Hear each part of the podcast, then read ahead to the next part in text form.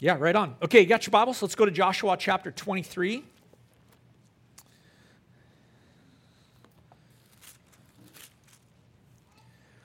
and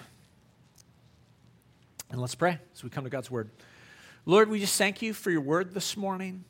I thank you that we could uh, spend this time together, Lord, here, the body of Christ, knowing that you're here with us. And Jesus, we just welcome you into our midst, Lord. We declare that we need you.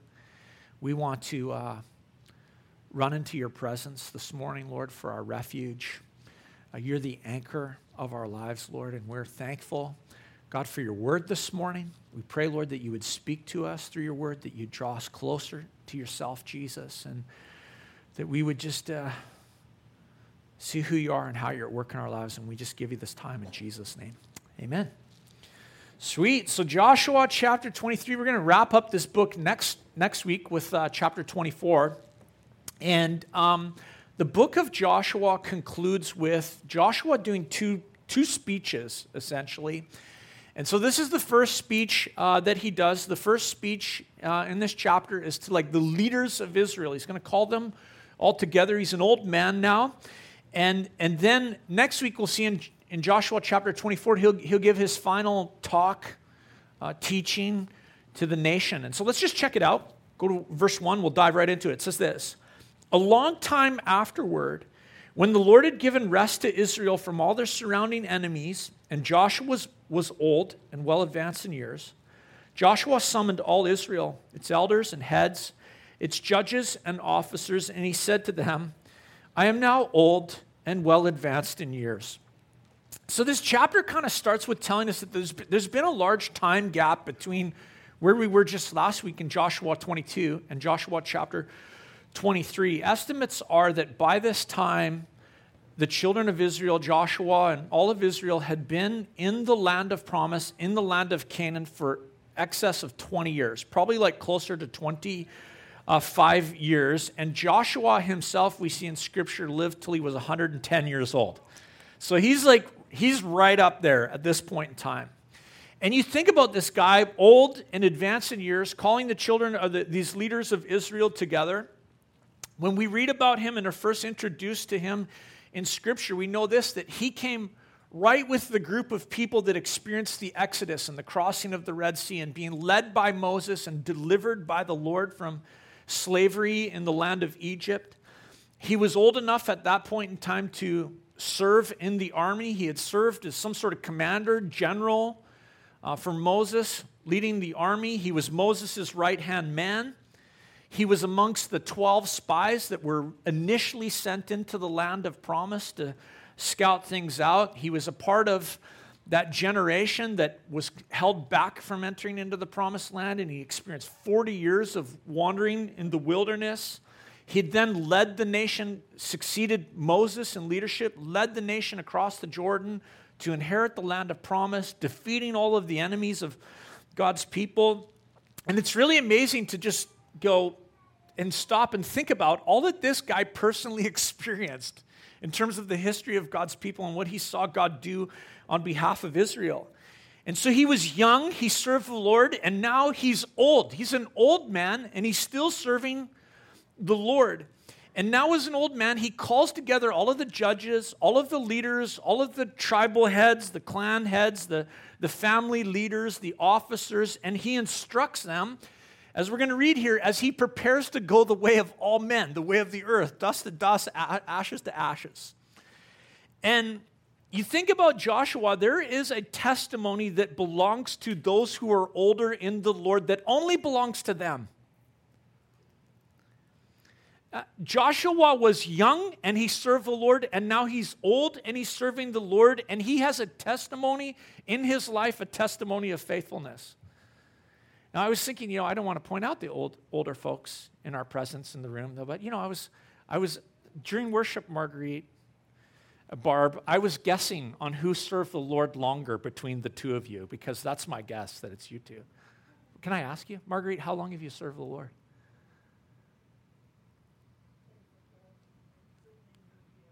So many years, you're not even sure. That's pretty good. I know Barb got saved as a kid, right, Barb? Okay, I won't put you on the spot and ask you how many years.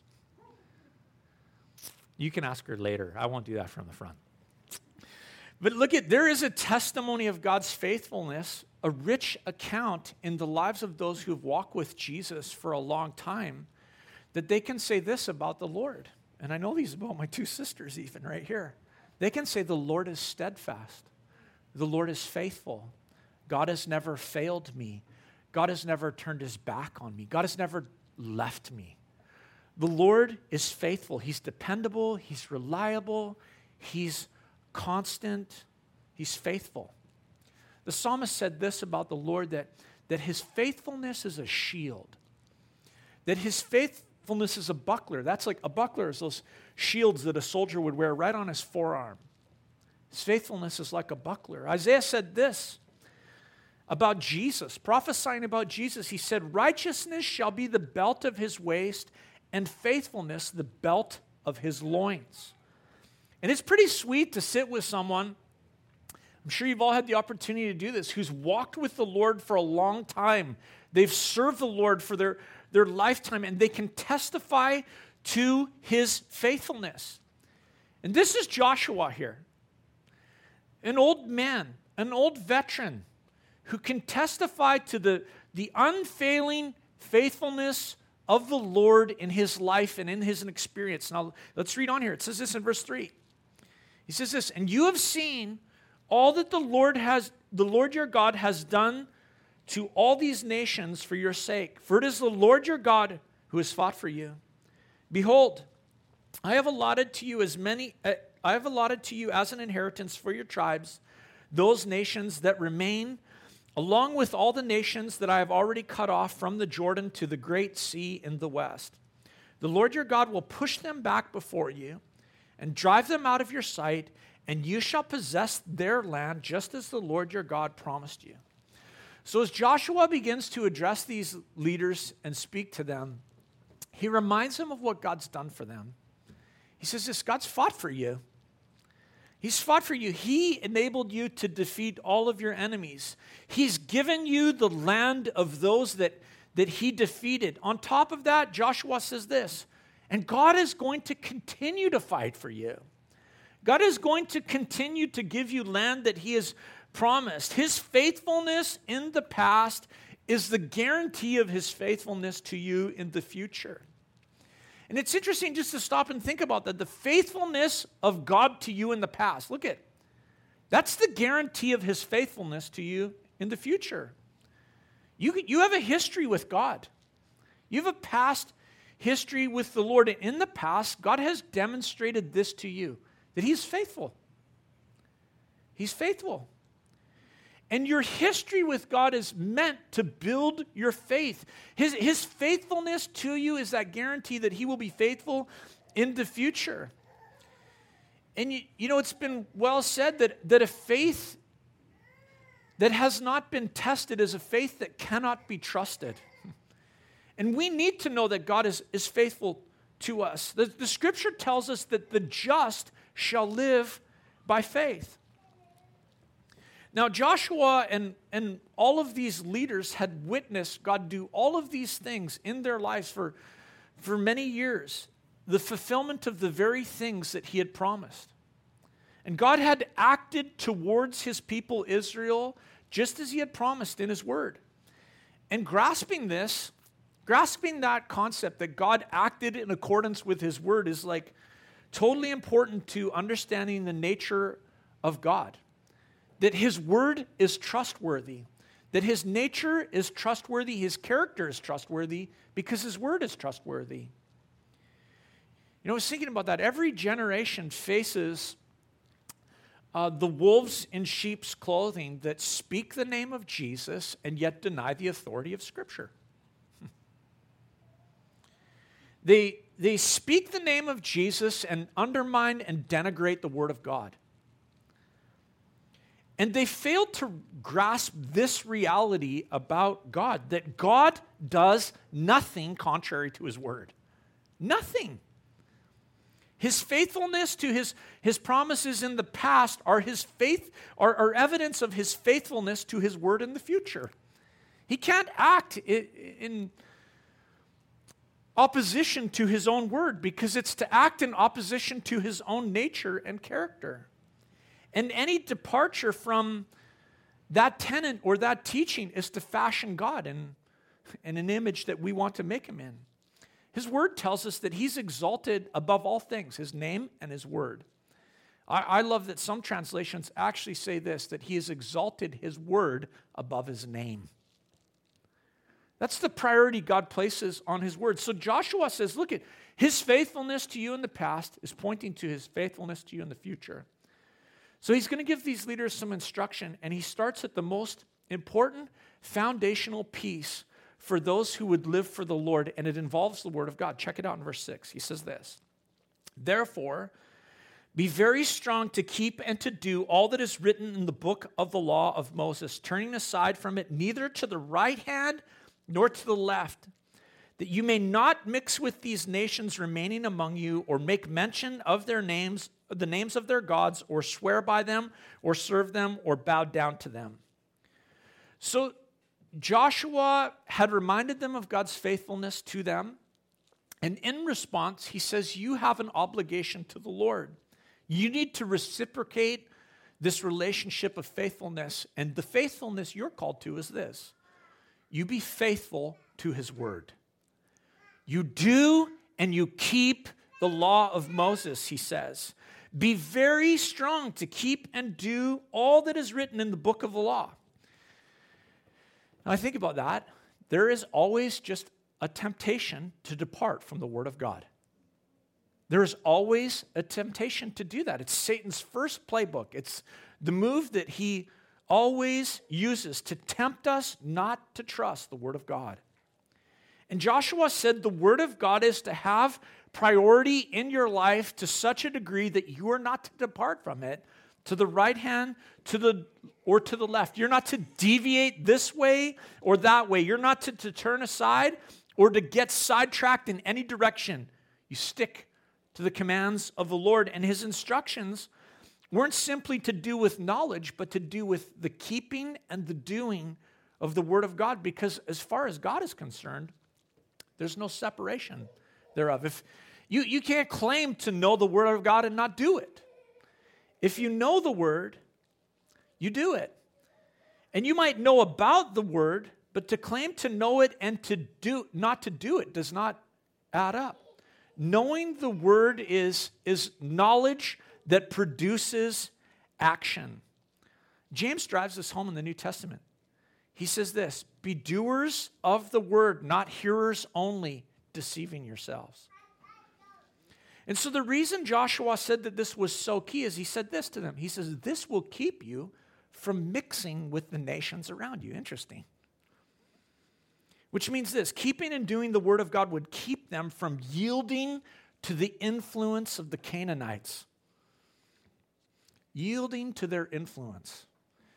You know, there's a spot in my life where I just refuse to yield. You know where it is? It's when I drive up Gibson's Way and I come up to the intersection of North Road and Gibson's Way, and I see ferry traffic coming down North Road. you ever been in that situation? Yes, you have. I know you have. And I'll tell you what drives me crazy. What drives me crazy is to come to that intersection and to know that I have the right of way, and those who are in the ferry line have to yield to me. But people in front of me are yielding and they're letting ferry traffic in. Doesn't that drive you nuts? It makes me mental at that. I, and I, I come to that, I, I just like, you know, I'm like trying to get a coffee or I'm like going to a grocery store or whatever I'm doing. I'm like, I'm not yielding to you. You're coming off the ferry, man. There's no such thing as courtesy at that intersection. I just want to tell you that. Next time you come there, just and you're going up Gibson's Way, say to yourself, courtesy, schmertesy, you yield to me. Amen. That's right, Calvin.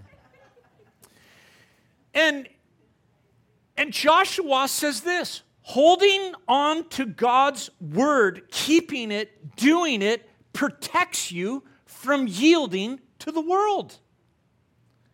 It protect, it's your right of way. And it will protect you from yielding to the influences and the culture and the value system of the world. We know this. The world wants to influence us, wants to influence our lives.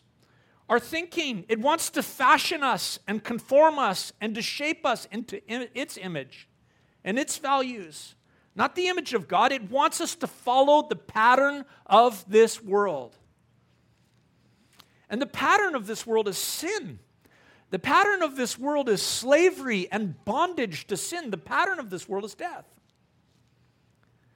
And the Bible tells us that, that in the beginning was the Word, and the Word was with God, and the Word was God. He was with God in the beginning, and the Word became flesh and dwelt among us. And John goes on to say this that God so loved the world that he gave his one and only Son, that whoever believes in him should not perish, but have eternal life. And then it says this in John chapter 3, verse 17 that God did not send his Son into the world to condemn the world but in order that the world might be saved through him. Jesus came to save the world. And we don't want to yield to that. He saved us from the world. And so uh, the, the protection for us is to hold tightly to the Word of God, to be doers and keepers of the Word of God, the good counsel of the Word of God, rather than mixing with the bad counsel of this world. And the good counsel of God's Word will keep you, Joshua says. It will keep you from the bad counsel of those nations around you and its value system. And so I think of us as followers of Jesus, and I think we need to hear this over and over and over again in these days, man. We are not to live in fear in this world. Amen. Man. You know why we don't live in fear? Because we have experienced that God's character is faithful. He is a shield of faithfulness. He is a buckler of faithfulness. He will deliver you, the psalmist said, from the snare of the fowler. He will deliver you from deadly pestilence. He will cover you with his pinions, and under his wings you will find refuge, David said. Hmm. See, his faithfulness to you in the past is the guarantee of his faithfulness to you in the future. Therefore, Joshua says, remain faithful to the word of God. Then he gives them a second instruction for our response to God's faithfulness. Let's read verse 8. It says this But you shall cling to the Lord your God just as you have done to this day. For the Lord has driven out before you great and strong nations, and as for you, no man has been able to stand before you to this day. One man of you puts to flight a thousand, since it is the Lord your God who fights for you, just as he promised you. Joshua repeats a command here. It's a command that same command that he gave to those tribes as they were returning to their inheritance east of the Jordan. He says this to them: cling to the Lord. Cling to the Lord. We saw this last week. Cling to him. It means adhere yourself to the Lord. Glue yourself to Him. like crazy glue. Man, you ever mess with that crazy glue stuff? That is dangerous. You got to be careful, man. You'll stick your fingers together, whatever it is. But that's the exact picture that Joshua's painting here. Cling to the Lord, adhere yourself to Him. And the picture is, is this not just of being glued to the Lord, but the picture is this like a man who has departed from the house of his parents and he is cleaving to the wife of his youth. You leave your parents' household, you, you leave that behind, and now you, you fashion and you form an identity with the spouse God has blessed you with.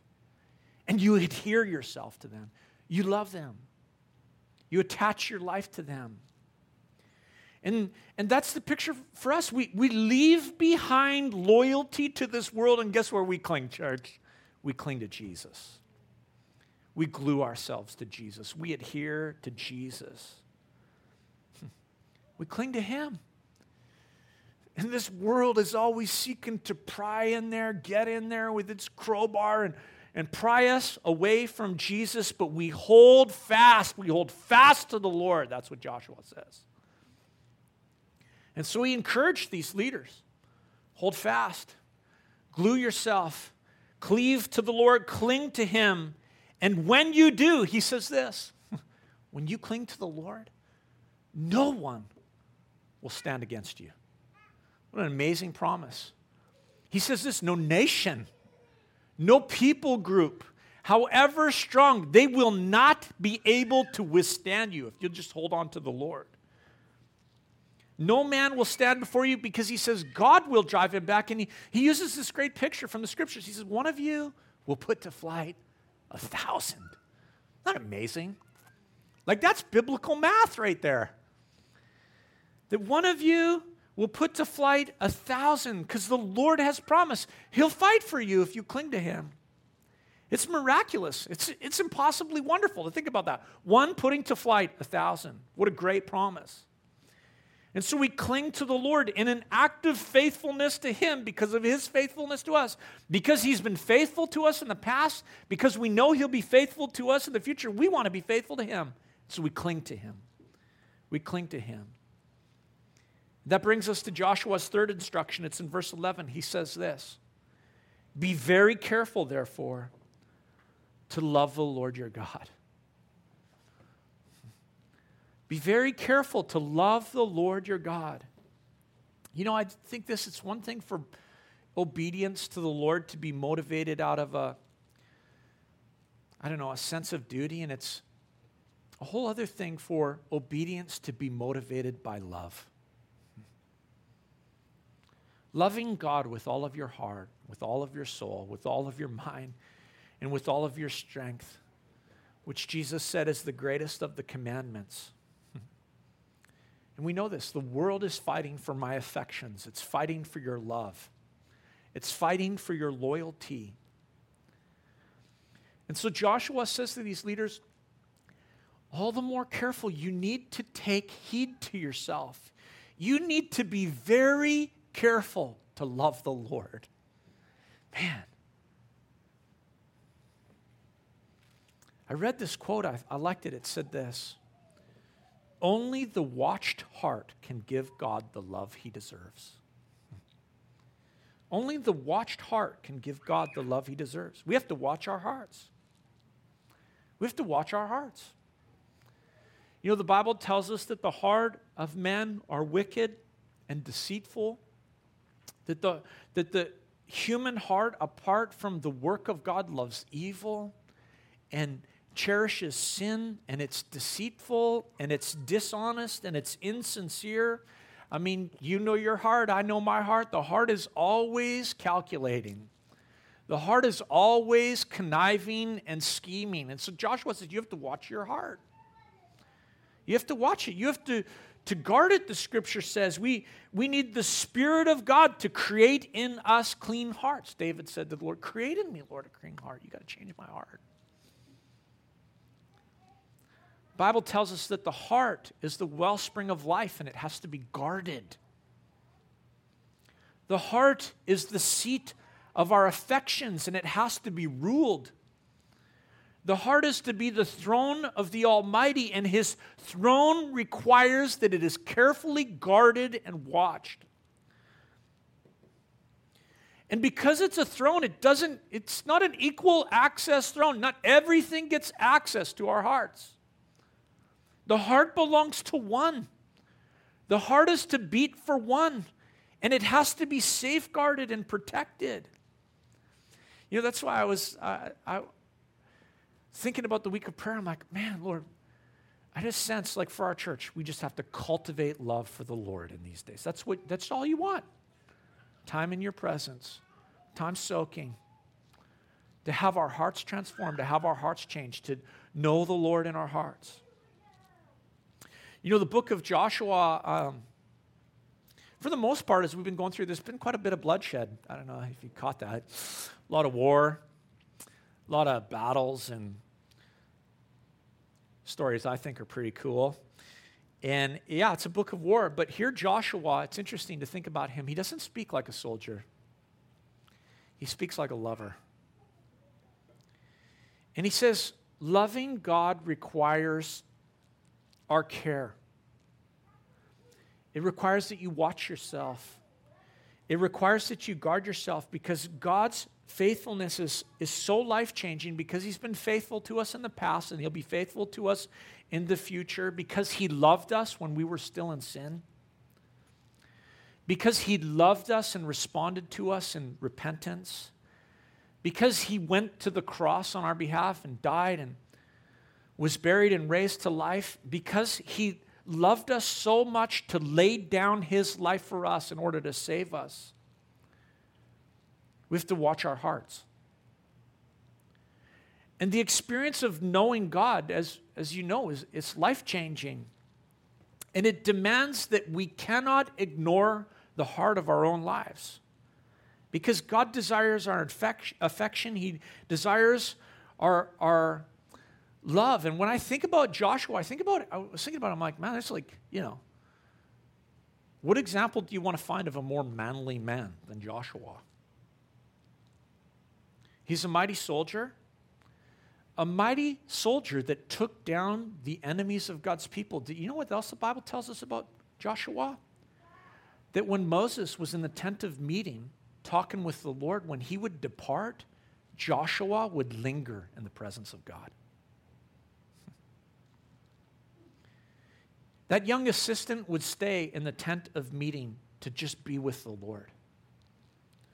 And Joshua was a soldier, but when he spoke of loving the Lord, it was not a man unfamiliar with the presence of God that was speaking. And he spoke to these leaders and he said, You have to cultivate this. Your human affections for God, your heart. You've got to be very careful about this. Love the Lord your God with all of your heart, with all of your soul, with all of your mind, and with all of your strength. And here's this man, Joshua. Think about him. I wonder what kind of scars he had. Those battles. His skin, you know, seasoned by all those years wandering in the wilderness, working the soil, going out and collecting manna. Now here he is he was young and he's been slowed by old age. probably not as tall as he once was, probably not as svelte as he once was. But when Joshua spoke about the Lord, he spoke as a young man with his first love. Hmm. And he said, Let's be careful to love God. Be careful to love the Lord from your heart. And so he tells these leaders as he's getting ready to depart from this earth that the right response to the faithfulness of God to his people was the faithfulness of the people to their God. He told them three things be very strong, keep and do all that is written in the word of the law, cling to the Lord. And as we've just seen here, be very careful Love the Lord your God. And then Joshua drives all of this home by letting these leaders know that, that these things were not optional. They could not be considered optional. In fact, he would tell them that God would actually judge their lack of devotion in these areas. Let's check it out. We'll read through the end of the chapter, verse 12. For if you turn back and cling to the remnant of these nations, remaining among them, and make marriages with them so that you associate with them and they with you, know for certain that the Lord your God will no longer drive out these nations before you, but they shall be a snare and a trap for you, a whip on your sides, and thorns in your eyes. Isn't that an interesting picture? Because we know who had thorns pressed into the scalp of his brow. Not for his lack of devotion, but because of his devotion. We know whose back was scourged with a whip. Not because of his lack of devotion, but because of his devotion. But Joshua says, This is the danger for you. Let me read again, verse 13. Know for certain that the Lord your God will no longer drive these nations out before you, but they shall be a snare and a trap for you, a whip on your sides, and thorns in your eyes until you perish from off this good ground that the Lord your God has given you. And now, I'm about to go the way of all the earth. And you know in your hearts and souls, all of you, that not one word has failed of all the good things that the Lord your God has promised concerning you. All have come to pass for you. Not one of them has failed, but just as all the good things that the Lord your God promised concerning you have been fulfilled for you, so the Lord will bring upon you all the evil things until he has destroyed you from off this good land that the Lord your God has given you, if you transgress the covenant of the Lord your God, which he commanded you. And go and serve other gods and bow down to them. Then the anger of the Lord will be kindled against you, and you shall perish quickly from off the good land that he has given you. He says, These things are not optional. You know, some things in life are optional. I'm Like shaving, that's optional. Brushing your teeth, not optional. Breakfast, optional. Morning coffee, not optional. Uh, BC Ferry reservations, optional. Waiting in lineups at BC Ferries, not optional. You know, I had one of my children in kindergarten. I won't tell you which one it was. They were convinced underwear, optional. That was a real battle in our house. Face masks, optional. Fellowship with God's people, not optional. Look at, he says this keeping and doing the Word of God, not optional. Not. Clinging to the Lord, not optional. Loving the Lord your God, not optional. This is what Joshua was telling them. And, and, and he said this you face this danger. This is the danger you face of turning back. And he actually uses this word clinging again. You could adhere yourself to the nations around you. You could adhere yourself to the culture around you. You could adhere yourself to the peoples around you and their practices. But you're to cling to the Lord, not to them. But you could. He says there's a, there's a danger. You could mix with this world. Scripture just tells us we're to love the Lord, not the things of this world. It wasn't optional. In fact, their well being, Joshua says, your well being in the land of promise depends on you doing the things that I'm instructing you. He said to this to them, if, if you should choose to ignore these instructions and you go after the practices of those Canaanites that remain amongst you, then you will find the Lord that has devoted himself to your good will devote himself to your judgment. The God who's been faithful to bless will be faithful to judge, Joshua says. God's given you the land, he says, but he can remove you from the land. And it's somber as he says these things. And I look at it and I go, well, what, what are some of the applications for us from this text? Well, wow, God was devoted to Israel. And we know this. The New Testament tells us this. Because he was devoted to them, we can know for certain that he'll be devoted to us. God defeated their enemies, and we know this God is going to defeat our enemies. He's going to defeat the enemies of our, of our souls. God had an inheritance for Israel in the land of the Canaanites, and we know this God has an inheritance for those who serve Jesus with him in heaven in paradise. And all of this was because God had set his affection on Israel. And God has done this through Jesus. He has chosen to make you the object of his affection, his love, his faithfulness. It's not our own doing. We know this, it's by his grace, because of his goodness. And the call of God's word, the instruction of Joshua is this is that because of God's faithfulness to us, we should show him in response the same heart of faithfulness, of devotion, of gratitude obey his word, cling to him, and love him. Of course, Jesus said this that love for God is expressed in obedience to his commands. And so, because God is faithful, he speaks through Joshua here and he tells him that God will not put up with a departure from such things, that he will judge his people as they turn from him. See, God, because He's faithful to us, is not willing to allow us to slide into behavior and thinking and patterns that will be harmful to us. So he is obligated. The New Testament tells us this. He is obligated, like a father with his children, to discipline us, to bring correction, to bring rebuke, to, to get us on track. It's, it's the nature of a God who loves us that he disciplines those he loves. It's not that he's mean, he's not willing that any should perish. And so the book of Hebrews tells us that, that when God disciplines us, it's for our benefit. That we would be partakers, it says in chapter 2 of Hebrews, or sorry, chapter 12, that we would be partakers in his holiness, in his nature, in his character. In fact, Hebrews chapter 12, verse 11 says this From the, For the moment, all discipline seems painful rather than pleasant, but later it yields the peaceful fruit of righteousness to those who have been trained by it. Church, I love this instruction to Joshua because it holds true, it holds from Joshua, it holds true to our lives too.